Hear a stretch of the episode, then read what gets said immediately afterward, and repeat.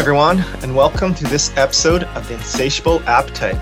I'm Robert Hashizim, Senior Analyst within Syndicated Studies at the Hartman Group, and it is my pleasure to do this podcast with my colleague and Senior Analyst and first time joining this podcast, Jeff Nielsen. Thank you for joining me, Jeff.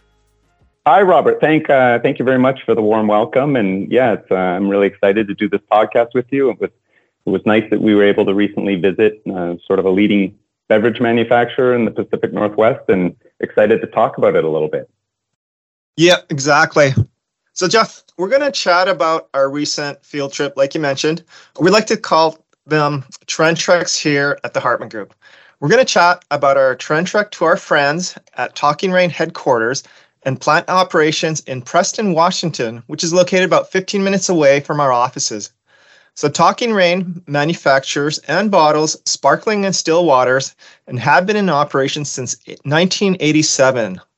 So, we were guests of Talking Rain, and they don't offer tours to the public, but granted us a tour given that they sit at the intersection of our latest syndicated research topics, both modern beverage culture and sustainability. So I would like to thank the fine folks at Talking Rain for allowing us the opportunity to visit their operations. So here's some background on our treks. We do these treks four times a year, and we've been trekking since 2013, with Talking Rain being our 36th trek overall. So one of our goals with these treks is to get the folks here at Hartman a way to, you know, learn about the world of food and beverages around the area various locations and to have experiences we cannot have while we're working on our laptops, on our phones, in our offices. So in the past couple of years, we have visited 21 Acres, which is a center of sustainable agriculture education to learn more about you know, regenerative agriculture and environmental issues. We have toured Theo Chocolate Factory in Seattle, and we volunteer our time at Food Lifeline and learned more about learned more about food insecurity, which we discussed in podcast number 146.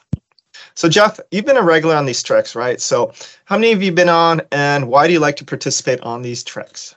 Yeah, I, I guess uh, I think I've been on um, the four most recent ones, Robert, and and it's really nice for us to sort of um, have an opportunity to get not only get out of the office uh, and get a little break from you know sort of our regular day to day, but also um, to go out and and see uh, sort of the inner workings of of um, leading companies in the food and beverage space. And I remember we had a recent trek to, um, as you mentioned, the Theo's chocolates, and, and that was really sort of interactive and you know I love chocolate who doesn't and so that was that was yep. fun to uh that was fun to sort of you know try all the different uh you know we got to sample a lot of the different products they have and that was uh that was really enjoyable and and we also recently went to uh, Food Lifeline, um, and that was not only that was kind of hands on for us. We were we were able to sort of help in the you know their production line and learn a lot about the sort of challenges they face there and I, I seem to remember we sorted about, I think it was around 17,000 pounds of oranges that day that were shipped off to, to, to local food banks. And um, so that was a great experience for us as well. Yeah. Yeah. Those, uh, those treks were very memorable. And our recent uh, visit to Talking Rain was certainly one of my favorites, especially since many of the learnings there applied so well with our two recent reports on beverages and sustainability, which we just released hot off the presses. Our Sustainability 2023 report titled Making Things Personal. So our sustainability report is one of our, you know, signature reports and best-selling reports here at the Hartman Group, where we've been reporting on all issues of sustainability and the environment trending since 2007. So some of the key findings of sustainability that we covered in this report are consumers are especially concerned about plastic waste, recycling, water quality, and employee welfare. So, in our report, we got some stats here, and we found that 96%, 96%, that's a lot of consumers, are aware of plastics in the oceans, and another 78% are concerned about single use plastic use. So, that's like plastic bottles, water bottles, stuff like that. So, so many consumers are avoiding products with excessive or single use packaging. In addition, we found that 60% of consumers are avid recyclers, you know, putting the bottles in the green bins and paper recycling and I'll be that on a weekly basis. So So, Jeff, Talking Rain had overall revenue of $1 billion in 2022. So that is that is a lot of plastic bottles to use. So what did we learn about their waste management and recycling programs at Talking Rain? Yeah, Robert. When we I remember when we were on the tour, the our, our guides that day they they spoke a lot about this topic. It was sort of a major focus, and and um, and Talking Rain is, is sort of taking or has taken a lot of steps um, to sort of be progressive in in this regard. They um, one of the things that they did is they've uh, recently is they've uh, implemented better packaging design. Um, yeah. Part of their packaging reduction projects um, that they initiated, uh, I believe it was in 2022. And, and, and just by doing that, they've been able to remove a, a significant amount of, of sort of uh, plastic from every bottle that they produce at their plant. Wow. And, and I, I, seem to remember uh, um, over 200 metric tons of, of plastic consumption was reduced uh, from this. Um, and, and, this sort of cascades down as well. So by making these changes, they were able to uh, reduce. Uh, 16 semi trucks were sort of taken off the roads each year, and that removes, uh, you know, a lot of pallets from the trucks and, and saves a ton of carbon emissions from um, from reduced uh, use. Uh, they were also able to, to save over 900 metric tons of cardboard uh, by removing a, a, tray that was in the sparkling ice uh, 24 pack. Um, huh. And this is sort of sort of important. And as you know from our, our, our recent sustainability report we've done at the Hartman Group, um, we found that 84% of all consumers want companies uh, to take a lead or take the initiative in developing more sustainable packaging solutions. Um, yeah. Remember, Talking Rain also mentioned that they had saved uh, 100,000 pounds of plastic waste by transitioning to thinner labels, um, as well as saving um, a considerable amount of, uh, of glue by using like sort of less adhesive on the labels. So um, so I remember just sort of a major discussion that day, Robert, on the tour was just all the steps that they are they are taking uh, to create more uh, sort of basically to sort of uh, reduce their packaging. Mm-hmm. Um, some of the other me- measures they've uh, they sort of implemented and, and had mentioned to, to us was um, they had updated all their sparkling ice packaging uh, to, to, educate their consumers on how to recycle. This is sort of important because, um, you know, a lot of people sometimes do have questions about, you know, can I uh, recycle this product or not? There's sometimes some some confusion, as we as we know from from our research at the Hartman Group, that there is some confusion over recycling sometimes, and um, so they're taking steps uh, to sort of educate consumers as well. Um, they're also committing 25% of their uh, direct to consumer communications to drive awareness of, of, recyclability of their packaging and how to properly recycle um, their products. Uh, they also have an initiative that's called Every Bottle Back, um, which sort of promotes making sure that all bottles are recycled properly so they can use the plastic again. And again, from our recent sustainability report, we found that 60% of consumers, they want their packaging to be recyclable.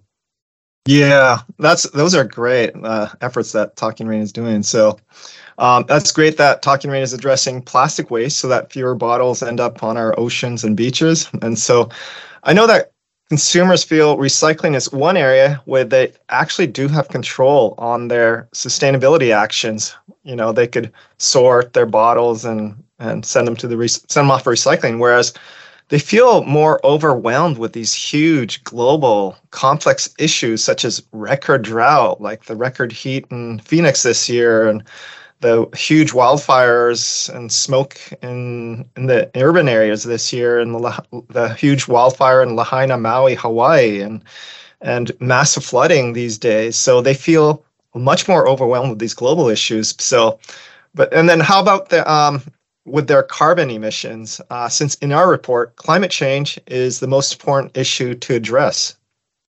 Yeah, yeah. Um, again, from our just going back to our, our tour there, Robert, um, or our trek, trek as we call it. Um, yeah. Talking made a mention that they dedicate a fair amount of their resources to sort of carbon balancing efforts and working with an organization called TerraPass.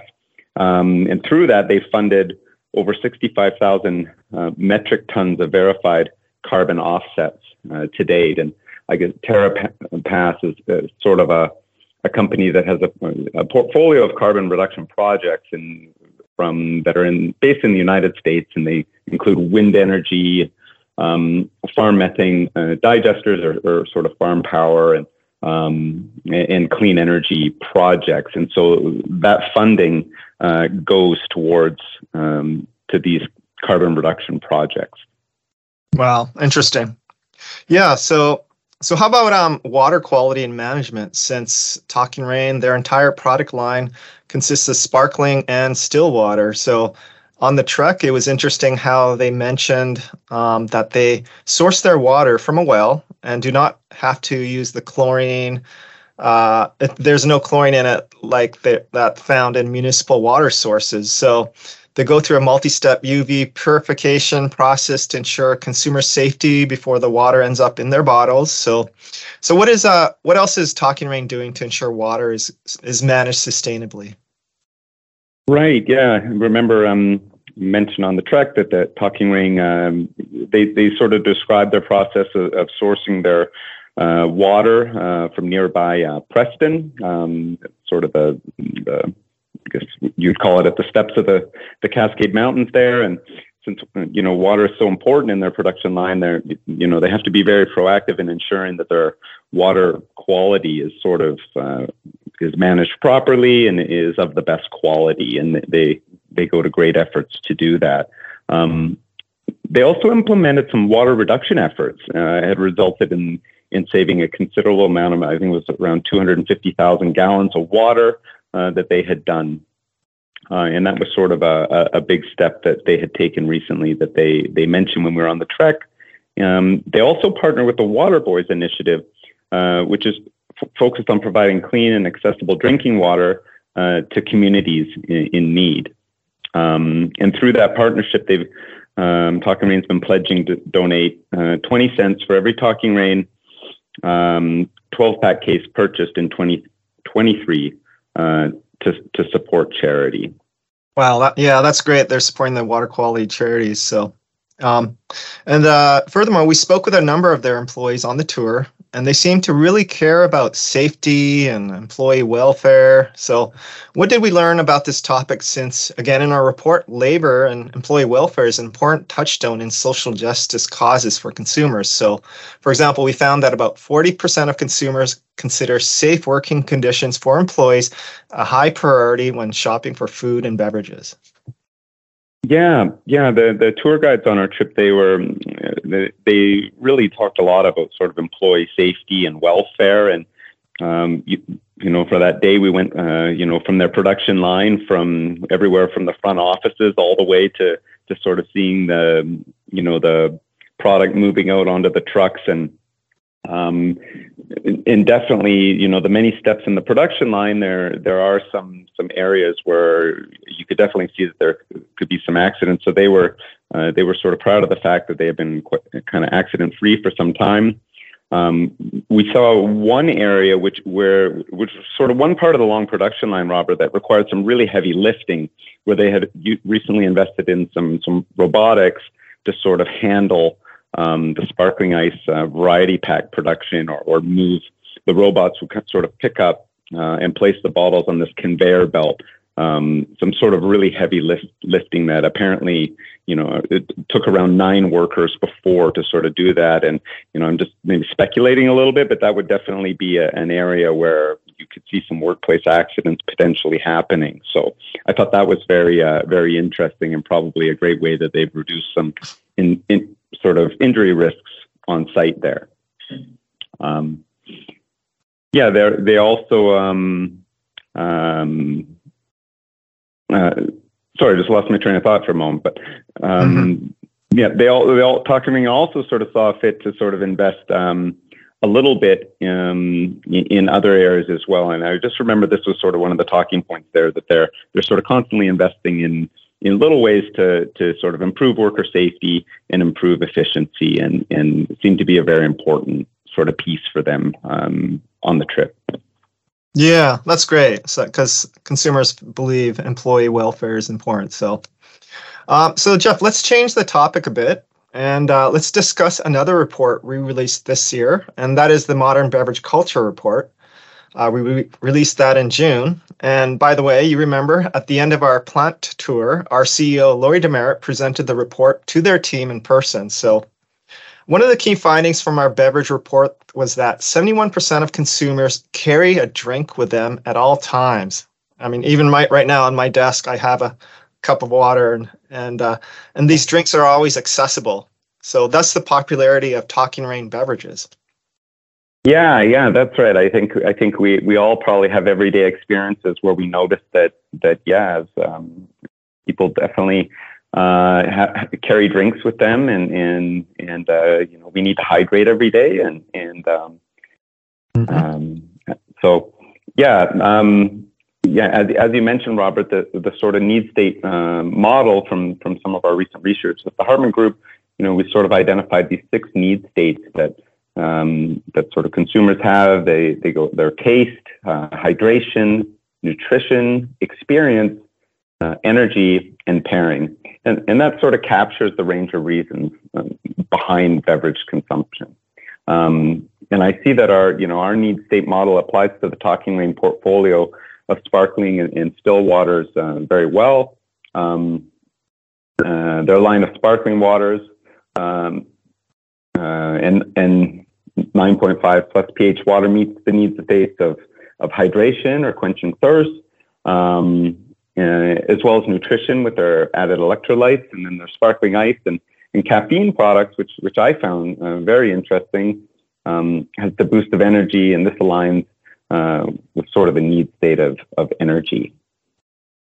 Yeah, I remember tasting. We were able to taste uh, some of their drinks in there in their lab, which we could talk about now. Um, so during our, our trek, the final destination consisted of their ICE lab, where we learned where they came up with all their flavors, such as grape, raspberry, and their festive and seasonal offerings.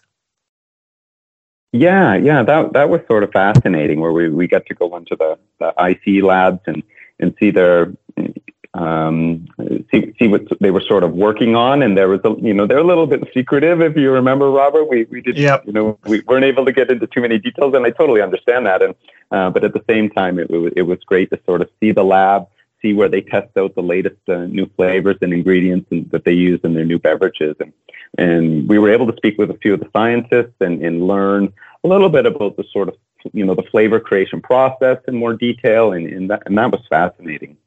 Um, mm-hmm. Um, one one thing I, I, I, sort of took away from that was uh, we learned about their their sort of dedicated switch that they've made to using more, like more natural resources or, or more natural sort of sources of uh, of coloring in their products. And I found that very interesting. Yeah. Um, we also heard, um, uh, or Talking Rain had heard from their consumers about the sort of preference for national ingredients or more natural ingredients, and they've been sort of uh, developing products uh, with that in mind.